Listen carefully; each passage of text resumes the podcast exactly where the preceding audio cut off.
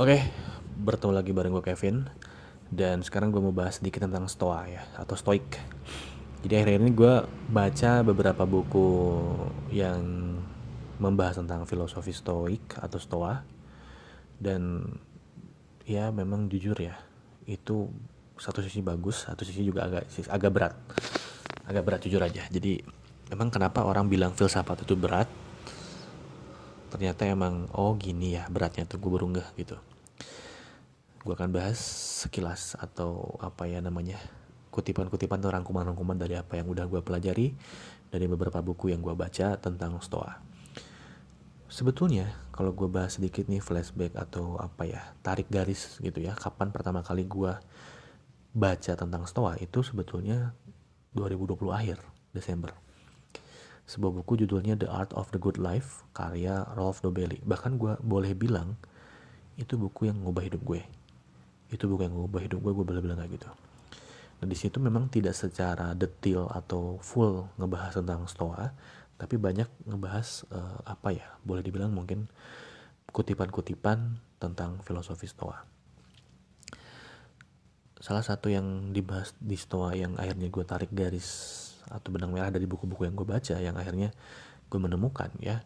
Dari buku The Art of the Good Life itu kemudian kemarin ya akhir November awal Desemberan gue beli juga buku judulnya Filosofi Teras. Itu kalau di Gramedia cukup terkenal karena boleh dibilang itu cetakannya udah banyak ya. Jadi uh, boleh dibilang mungkin bestseller gitu ya.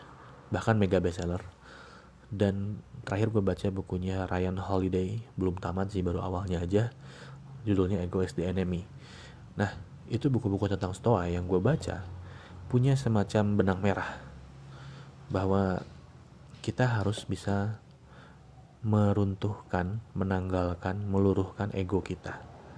Jadi si The Art of the Good Life ini banyak memberikan insight tentang bagaimana kita mengendalikan diri kita dalam dalam hal ini adalah lebih detailnya mengendalikan ekspektasi kita, kemudian mengendalikan ego kita juga, mengendalikan bagaimana cara kita uh, mengendalikan diri konteksnya misalkan tidak mengasihani diri, kemudian konteksnya bagaimana supaya kita fokus, konteksnya bagaimana supaya kita um, apa namanya memiliki men accounting mental misalkan ya. Jadi dalam setiap pembelanjaan atau beli sesuatu bayar sesuatu tuh coba tambahkan 50% supaya ada cost jaga-jaganya lah mungkin. Supaya jadi ketika lu bayarnya lebih lu nggak bete. Nah itu kan sebenarnya pengendalian diri. Mental tools kalau boleh dibilang oleh Ralph Debel itu. Per perkakas mental kita.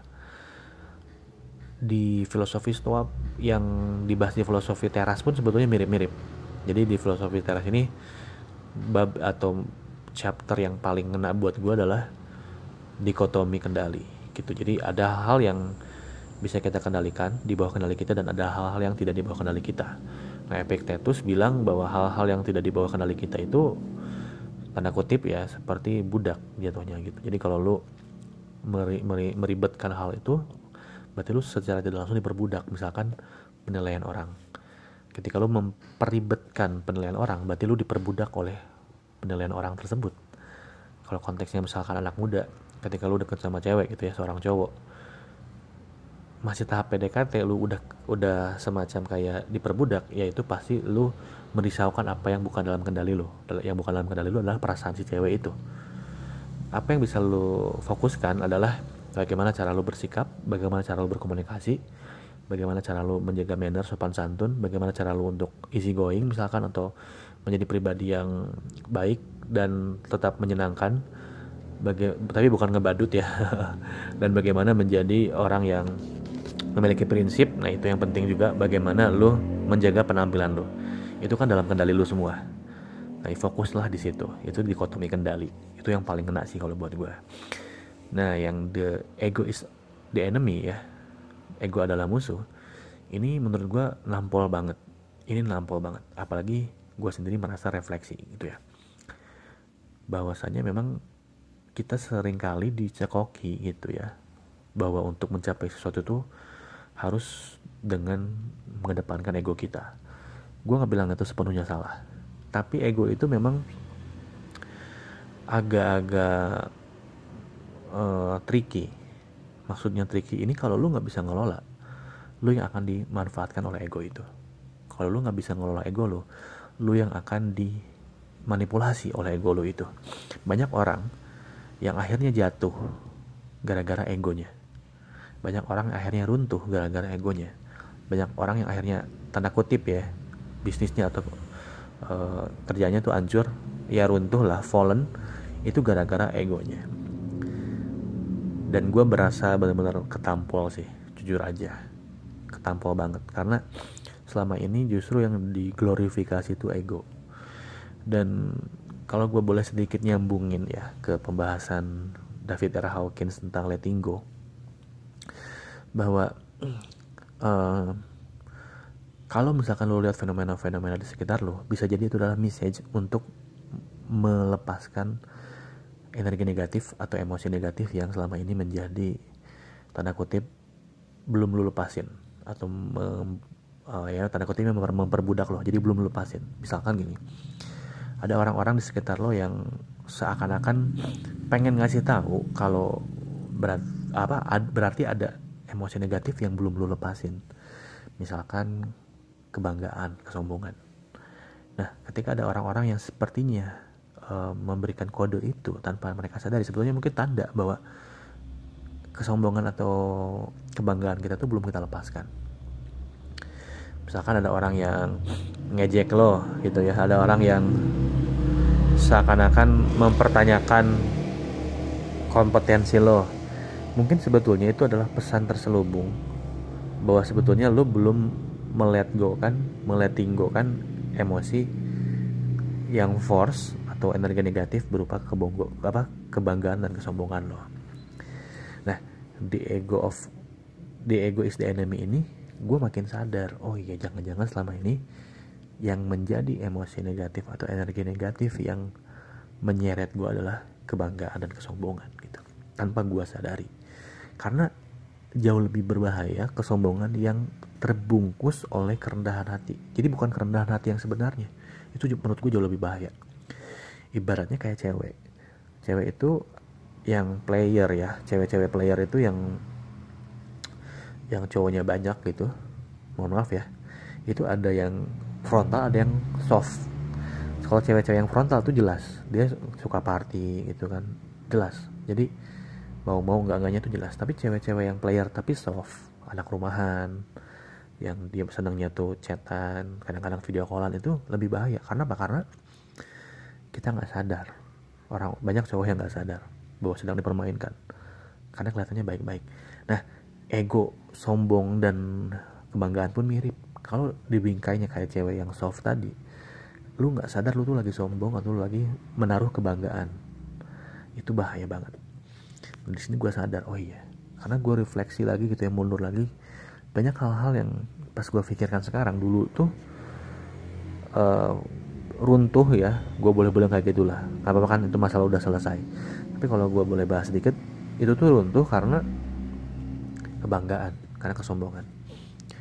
Yang mana lo harusnya lepasin kesombongan itu letting go.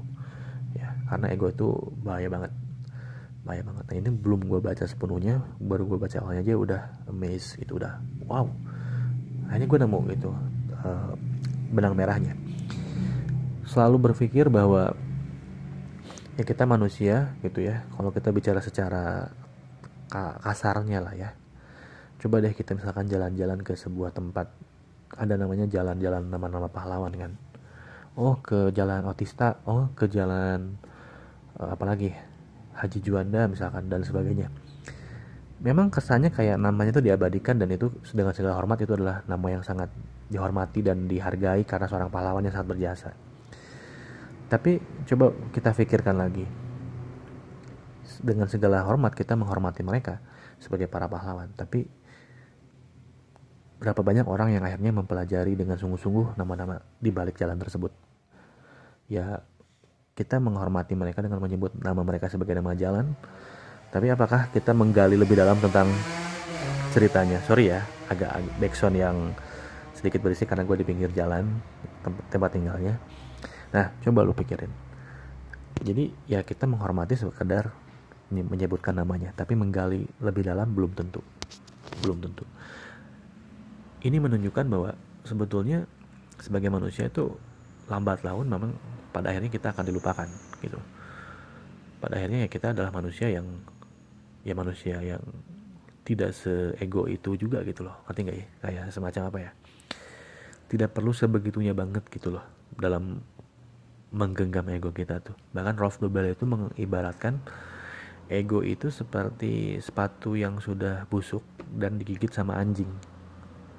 Gitu lama kelamaan tuh ya harus segera dibuang lah. Gitu ngapain lu digigit-gigit terus? Nah kita tuh seperti itu ketika kita ngegulung ego kita.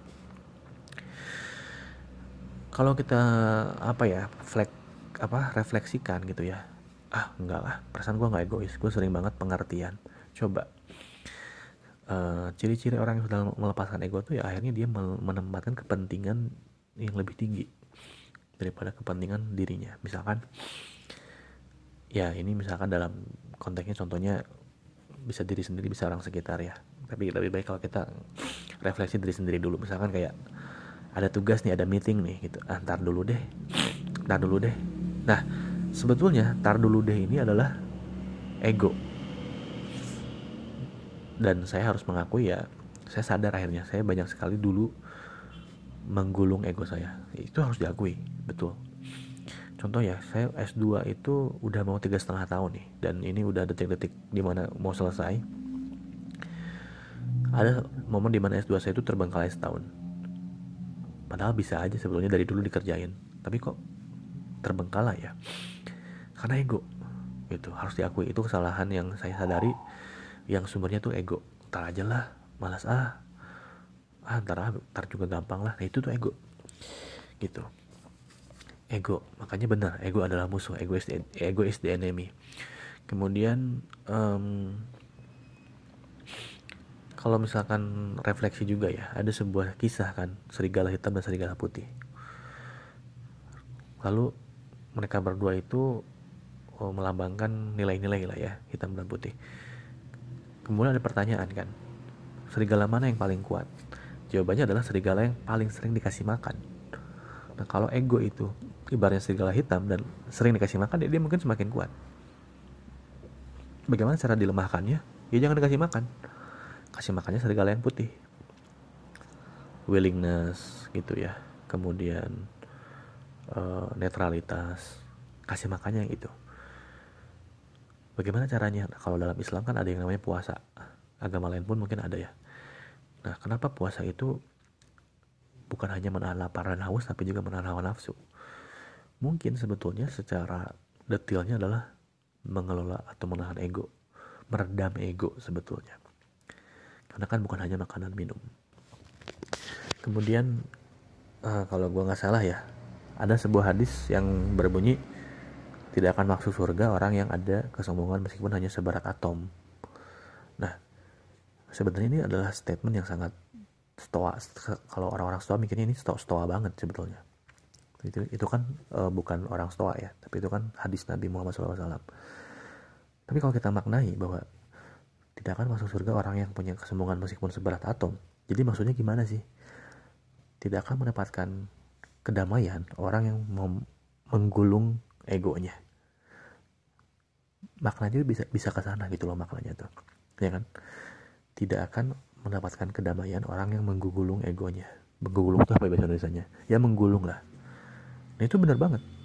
Benar banget. Jadi ketika lu melepaskan, lu akan merasakan kedamaian yang luar biasa gitu ya itu garis besar stoa yang gue pelajari uh, gue nggak mengklaim diri gue sebagai seorang uh, filsuf stoa atau apa namanya sebagai orang yang stoik practitioner atau apa pun itu gue nggak mengklaim. Tapi jujur gue mengambil banyak uh, lesson atau mental tools yang gue pakai.